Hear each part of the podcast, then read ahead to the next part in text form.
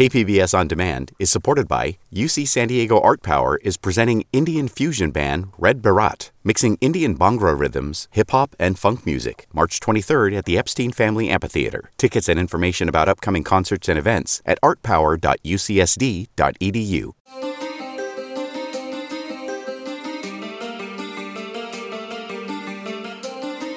Welcome back to another edition of the KPBS Cinema Junkie podcast. I'm Beth Accomando.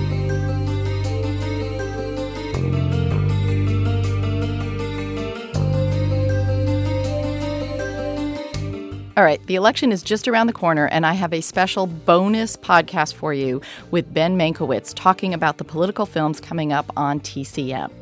I do solemnly swear that I will faithfully execute the office of the President of the United States. I do solemnly swear that I will faithfully execute the office of the President of the United States. And will, to the best of my ability, preserve, protect, and defend the Constitution of the United States. And will, to the best of my ability, preserve, protect, and defend the Constitution of the United States. So help me God. So help me God. 2016 is kind of a wild and crazy year for elections. So, TCM has come up with a program of political films for us. What inspired you to do this, and what kind of was the criteria for selecting the films for this? Well, the criteria is not much different than the criteria we would have the rest of the time, which is we want to show, you know, engaging movies that move the audience uh, in some way. Uh, obviously, with as much coverage as news coverage as the election is getting, we, we and there have been so many terrific political movies. We thought this was a a worthy uh, time to to to bring these movies to highlight these movies, which is really what we're doing. And you weren't looking specifically for just presidential films. It's politics in kind of a broad definition of the word. Yeah, even to some extent with the uh, the films that uh, Alec Baldwin is is hosting uh, during the month, the documentaries that are in many ways uh, more so about policy necessarily than than politics. So you know, uh, yeah, not, definitely not not solely uh, presidential, but uh, but but political movies. Most of the comedies that we have are uh, are uh, politics in general and not presidential. There there aren't a lot of great presidential comedies. there are a couple, but not a lot. You've grouped these films into kind of smaller packages. One collection is called Born to Run, which is kind of looking at more the campaigning process. And this is a really great collection of films that spans a few decades. One of the films is one of my favorites because I love Spencer Tracy, and that's The Last Hurrah. So tell me a little bit about why you picked this film and what you liked about it. Well, this is uh, I, it's strange to call any movie your favorite John Ford movie because just by virtue of picking a favorite John Ford movie, you leave out so many great films. But I will say that this is certainly the John Ford movie that I think is most overlooked when discussing great John Ford movies. Uh, I think it's his only really political movie. Pouring across the screen from the tumultuous pages of the most powerful bestseller of our time brimming over with the juices of rough and tumble life, comes a galaxy for greatness as two-time Academy Award-winning actor Spencer Tracy and four-time Academy Award-winning director John Ford create the most unforgettable character in screen history, Frank Skeffington. This is the whole rousing story of the man, his times, and his people. I was born here, Adam. See those two windows? Uh-huh. Martin Burke. You mean the Cardinal? Mm-hmm. Yes, this was it. We were all born down here together. Then drifted our different ways somehow. And, you know, it comes uh, pretty late in Tracy's career, and Tracy essentially in the movie plays the mayor of Boston. It's never completely referred to as Boston, but it's pretty clear as a large New England city, uh, what we're talking about. And it's just a it's it's a really layered political movie because you can't it's Spencer Tracy, you can't help but root for him here as the mayor, but there's plenty of corruption to pick at, and he's had a political machine which he presumes will put him into office again here in one final hurrah. This is going to be his one last hurrah. This is going to be his last election.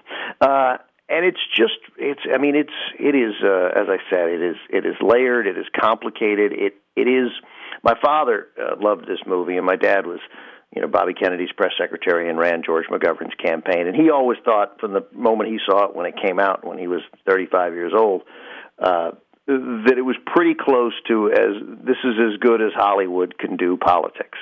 This doesn't turn politicians into buffoons, which Hollywood does from time to time. Uh, but it also sort of gives us the the complicated nature of uh, of how political campaigns work. Well, you talk about this being one of John Ford's sort of overlooked films. For me, Spencer Tracy is an actor who I don't think gets as much attention as he deserves. You don't see a whole lot of Spencer Tracy retrospectives at, at you know, museums or you know, the- retrospective theaters and things like that. And he's so good. He just he's always struck me as this actor of such integrity and having him in this part where there are these layers to it was just fascinating. So I always try to avoid, you know, excessive hyperbole in this job because otherwise you end up realizing that you've said 38 people are the best actors and 57 movies are the best movie of all time. Um, uh, but uh, I think you're right about Tracy, and I, I think he's the greatest actor ever. I mean, I, I, I can I can consistently put him at number one, and I tell you why my impression is different than yours. You know, you you I'm certain are correct that there aren't enough Spencer Tracy retrospectives, but in the interviews that I've done with so many of these great film stars from Hollywood's golden era and beyond, and so many great directors, it's fairly unanimous. I mean, it is overwhelming if I were to poll who the best actor any of these people worked with. If any of them have worked with Spencer Tracy, they say, they say Spencer Tracy. Uh, Ernest Borgnine said it. Robert Wagner said it, just to give you sort of a you know a significant span of uh, of actors and the kind of movies they were in, uh, and many others. They just he was the best, and and and, it's those things that presumably. I guess they can be taught. Uh, Tracy, I suppose, just picked them up on his own, but you know he he does so much with his eyes, and there are so many moments where he isn't speaking, and they're by far the most sort of powerful and poignant and telling moments uh, in the movie. And you'll see plenty of that in the uh, in the last hurrah. Another film I want to highlight from your Born to Run group is one of my favorite political films, which is The Candidate. And this has Robert Redford as kind of this unwilling candidate who gets drafted into a campaign. And this film was made in 1972, but it is still so on the money for the kind of commentary it makes. Well, why this is such a great night of programming is that I get to mention my father again. So when when I talk to my dad about political movies, the two movies that he said most accurately reflect the campaign were The Last Hurrah and The Candidate. Um, I mean, The Candidate is so realistic that it feels like a documentary. In the beginning, I, I, I think it's important to note what subjects we haven't discussed. We've completely ignored the fact that this is a society divided by fear, hatred, and violence. And until we talk about just what this society really is, then I don't know how we're going to change it. For example, we haven't discussed the rot that destroys our cities. We have all the resources we need to check it, and we don't use them. And we haven't discussed why not. We haven't discussed race in this country. We haven't discussed poverty. In short, we haven't discussed any of the sicknesses that may yet send this country up in flames. And we better do it. We'd better get it out in the open and confront it before it's too late. From start to finish, it's terrific. Uh, uh, Redford, who is, you know, I also think just this another actor who uh, can say volumes without speaking, and I think is supremely underrated uh, uh, as an actor. Uh, another movie we have tonight, All the President's Men. I don't think anybody better than Robert Redford at talking on the phone in a movie than than that performance and being on the phone in All the President's Men. But in the candidate, Redford plays a. I think he's an environmental lawyer and he's the son of a former governor, uh, played by Melvyn Douglas, um, and as you say, sort of drafted to run a Senate campaign. And the beauty of it is, hey man, you can say whatever you want because uh, you're never going to win. This is an establishment candidate uh, who can't be beaten. Uh, and then it takes us through that campaign and how the campaign changes even sort of the most ideologically pure and uncorrupt among us. But it's a really good lesson for people who are overly idealistic about politics. And I don't want to I don't want to crush people's idealism, but but but politics works in part because it, it, it, it probably crushes too much idealism, but this is a good perspective on, on what being part of that system does, and it does it even to the best politicians who sort of accomplish the most good for the most people. So, uh, it has one of the great uh, last lines of, of any uh, of any political movie of all time, too. The candidate does. All right, we won't give that away. But, yeah. and the other thing that this film gets into really nicely is advertising, political advertisements and you have I think it's Allen Garfield who is yeah, the Allen Garfield's terrific as the as the ad man. And they're going and they're trying to shoot some footage and the whole sense of that process and what makes a candidate appealing to the public again, that's a nice aspect of it that you don't get in a lot of other political films.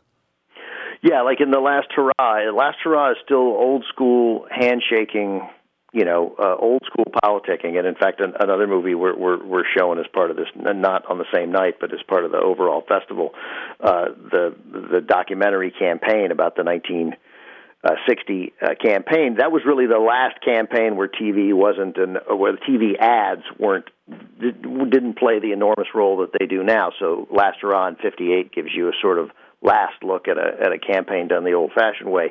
But it had changed significantly by 1972, the same time that my, my father was running George McGovern's campaign with uh, with Gary Hart, and there's some great moments with Redford. One, the ads, as they take apart the ads of the other candidates, Allen Garfield and Peter Boyle, who plays Redford's uh, campaign manager. He's terrific in it. There's a moment early when I think Redford announces it's not quite an ad, but you still see the importance that the media plays. The, the press comes to to cover Redford's announcement, and he's at his office where they're doing this environmental legal work, and and the press say, "Hey, can we get you to stand over by your campaign staff? It'll make a better shot." And Redford goes, uh, "No." like like I'm here you're I'm uh, they're not running I'm running and I don't care about the shot you want to talk to me just talk to me and it's a this really sort of pure moment that of course now you would never you would think about everything when you made your announcement. You would think about the optics of the announcement and how it was going to look on CNN and how it was going to look on MSNBC.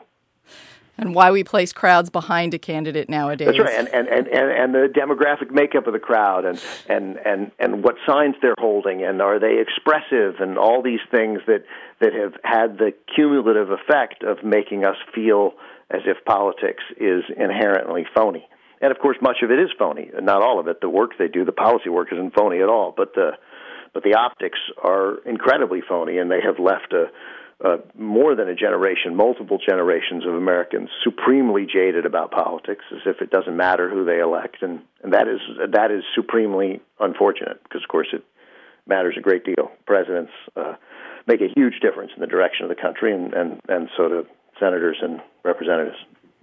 Okay, you brought up presidents. So the next group of films there are is before they were presidents. So you have a trilogy of films that kind of look at people before they became well known political candidates for president. Uh, you have JFK and FDR and Abe Lincoln. And what were you looking for in this group of films? Well, first of all, you get three pretty important presidents there. I think safe to say JFK, FDR, and Abe Lincoln. I mean, uh, uh, you know, JFK uh, uh, mythologized, uh, perhaps over mythologized, but still a critically important president. Um, and, and FDR and Abe Lincoln, arguably the two most important presidents in American history. So, you know, but we're also looking at those three movies at PT 109, Sunrise at Campobello, and Abe Lincoln in Illinois. These are these are all every one of them uh, uh, quality films, and that that's really what we're what we're looking for first. And tell me about the TCM Spotlight to tell the truth. What is this about? Uh, well, the uh, to tell the truth spotlight is a is a is an effort on our part to look at nonfiction films. Uh, I think we have more than fifty movies. Sort of uh, again, these are documentaries, um, and they're you know as I said, I mean I simplified it a little by suggesting that they're more policy than politics, but I mean we're looking at stuff that uh, that matters in the everyday lives of Americans, uh, organized labor. I mean. Uh, uh, uh, the depressed nature of inner cities, you know, seen through the lens of basketball in, in Hoop Dreams. But you know, I mean, everybody who's seen Hoop Dreams knows uh, what a remarkable film that is from uh, Steve James and uh, Woodstock. Uh, you know, about sort of, I mean, obviously can be just about music, but is also about the mood in the country in the middle of the Vietnam War and the countercultural movement. Uh, uh, we have a movie about uh, organized labor uh, during the Great Depression at a time when organized labor in America has sort of never been weaker. Uh, again, as I keep referencing my father, my dad uh, always uh, said that the you know it was a bumper sticker when he was growing up. I'm sure you can still get it, but he always wanted to remind people who were critical of organized labor that these were the people who brought you the weekend, and we should never forget that. So.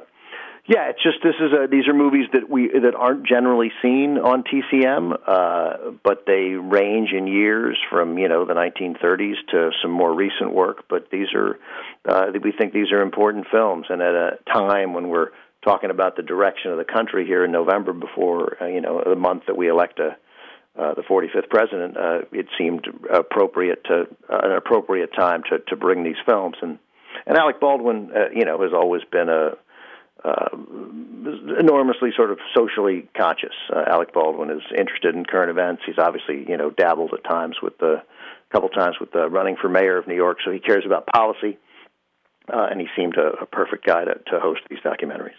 So I appreciate the span of time that these films cover from the 1930s up until 1990s, where you have the documentary A Perfect Candidate about the Oliver North campaign. Yeah, interesting. That, and that comes, that was 1994 in Virginia when North ran for the Senate against uh, uh, Chuck Robb. And it was sort of that 1994, that's the Newt Gingrich, that's the Republican Revolution, Bill Clinton's, you know, uh, first midterm where Democrats took a uh, bloodbath. But this was one of the rare seats that uh, Democrats uh, held on to, uh, and uh, you know, and there's great irony in uh, in in in, the, in calling Oliver North, who many in America see as a, a criminal, myself included, uh, you know, described as the uh, uh, as the perfect candidate. Well, and it reminds me of the time when when he was testifying and he made sure that he wore his uniform and he stood in this position that looked just like the Norman Rockwell painting. And it just reminded me after talking about the candidate about how conscious people are of that visual image they present in this totally. my, my father God, i'm bringing up my dad a lot. When we're talking about politics. He wrote a letter to the editor of the washington post uh, during the testimony because there was so much talk about uh, patriotism and how uh, uh, and how North, as a distinguished uh, as a distinguished officer who'd served who'd served in the military, um, uh, my dad wrote that he had also served in the military t- during World War II, uh, and that uh, he thought part of being a patriotic American for people who've served the country was not to break the country's laws, uh, and that he didn't need to wear a uniform every day to let everybody know that he was a proud American. Anyway, the Post printed it. It was a great letter.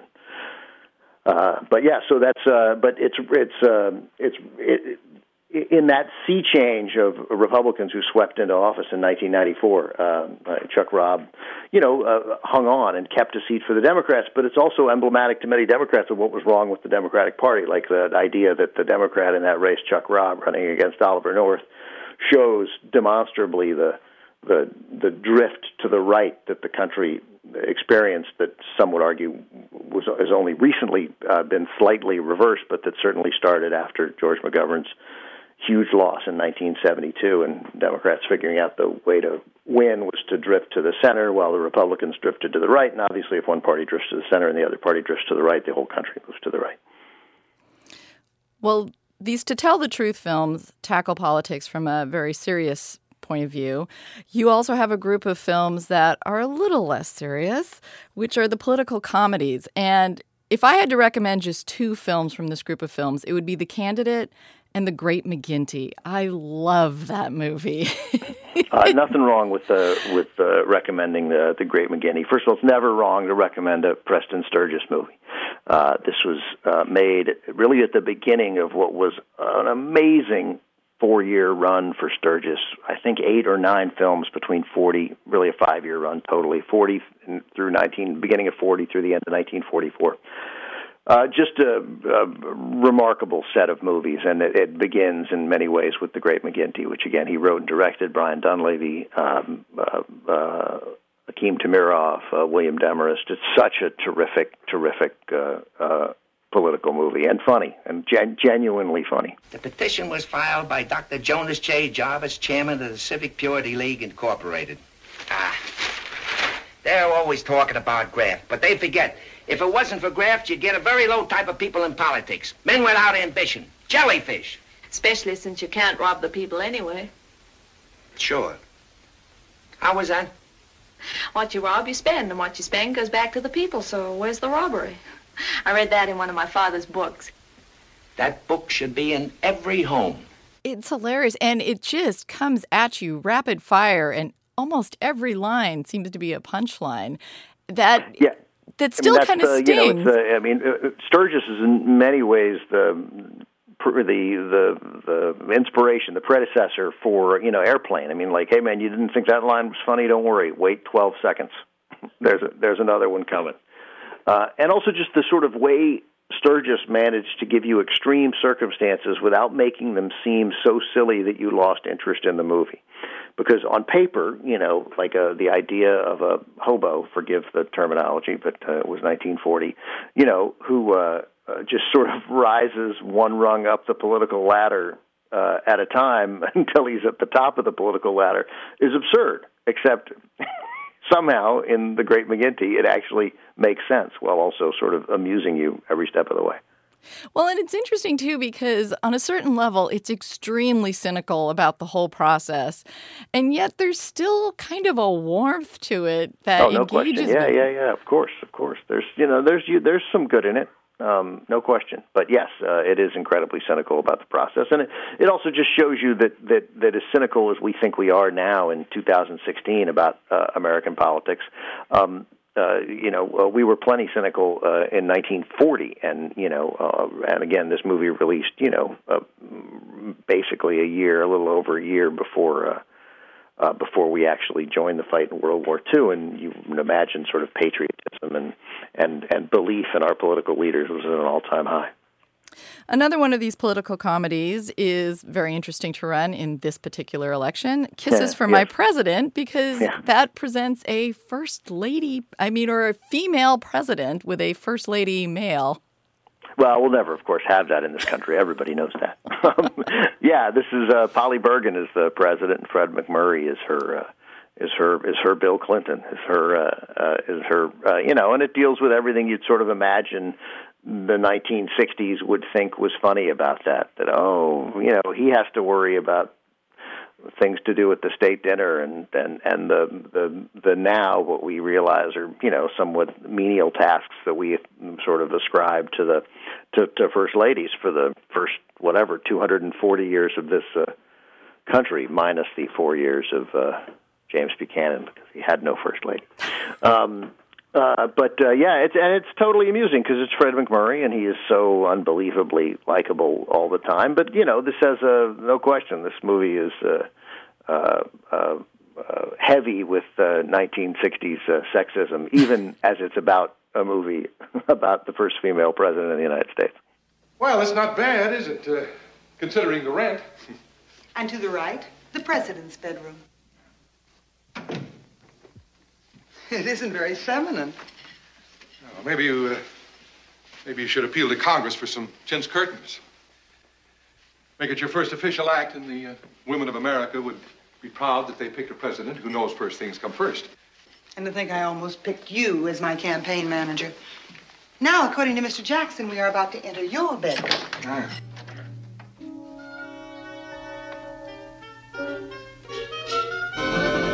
My bedroom? Oh, Thad, isn't it beautiful? Well, yes, it's very pretty, but... Oh, I envy you. Well, now, wait a minute. This must be the First Lady's bedroom. It must be. Leslie, you don't mean you're actually going to try to shove me in here? Oh, and you have your very own private dressing room. Well, if you think I gave up my golf club membership and a prospering business so I could sleep in something like this... You know, I've never seen you look so positively stunning. This room, it really is you. Oh, now stop that. Be sure to hang up your dress so it won't wrinkle. Now cut that out. But it's funny. It's amusing. It's fun to watch. If you could pick from any film outside of the ones that TCM is running, do you have a favorite on screen president? It could be somebody playing a real president or a fictional one. Uh, Henry Fonda and Failsafe is really my favorite. Um, uh, my favorite on screen president. Uh, you know, politics have nothing to do with it. I mean, we know Henry Fonda's politics, but they don't enter into it in this movie. And it is a president faced with the worst possible decision you could make. It's Sidney Lumet. It's an incredibly, uh, as the director, an incredibly claustrophobic movie. Much of the most dramatic moments are just uh, Henry Fonda and uh, Larry Hagman in a tiny, small office on the phone uh, talking to different people as we as he tries to avoid a, a, a nuclear catastrophe. 64 comes out the same year as Doctor Strangelove, but it, this uh, uh, failsafe takes the the moment of a of an accidental nuclear war seriously, whereas Kubrick and, and in in Doctor Strangelove uh, made it farcical. Uh, both remarkable movies uh, taken from different books with similar ideas.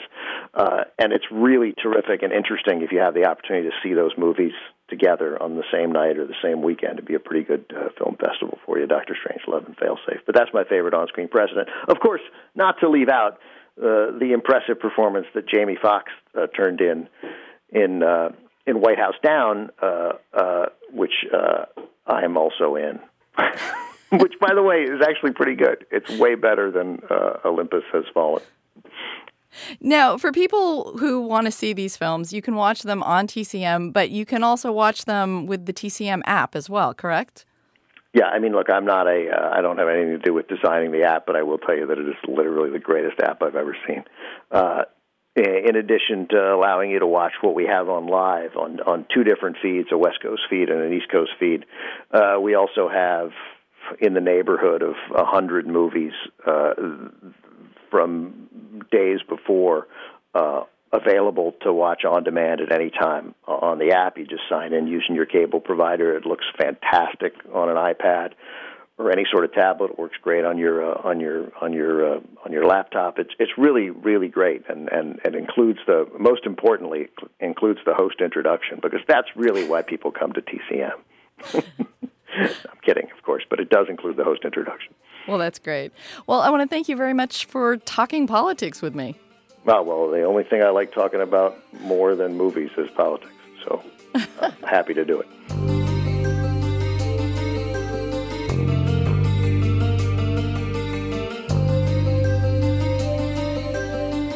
Thanks for listening to another edition of listener supported KPBS Cinema Junkie podcast. This was a special bonus edition podcast where I didn't have as much time to drop in clips and things like that, but I wanted to make sure that my interview with Ben Mankiewicz about the political films airing on TCM got on the air as quickly as possible. So if you miss any of the films from the beginning of the series, you can catch them on the Watch TCM app. So thanks for listening to this bonus edition podcast. Till our next film fix, I'm Beth Accomando, your resident cinema junkie.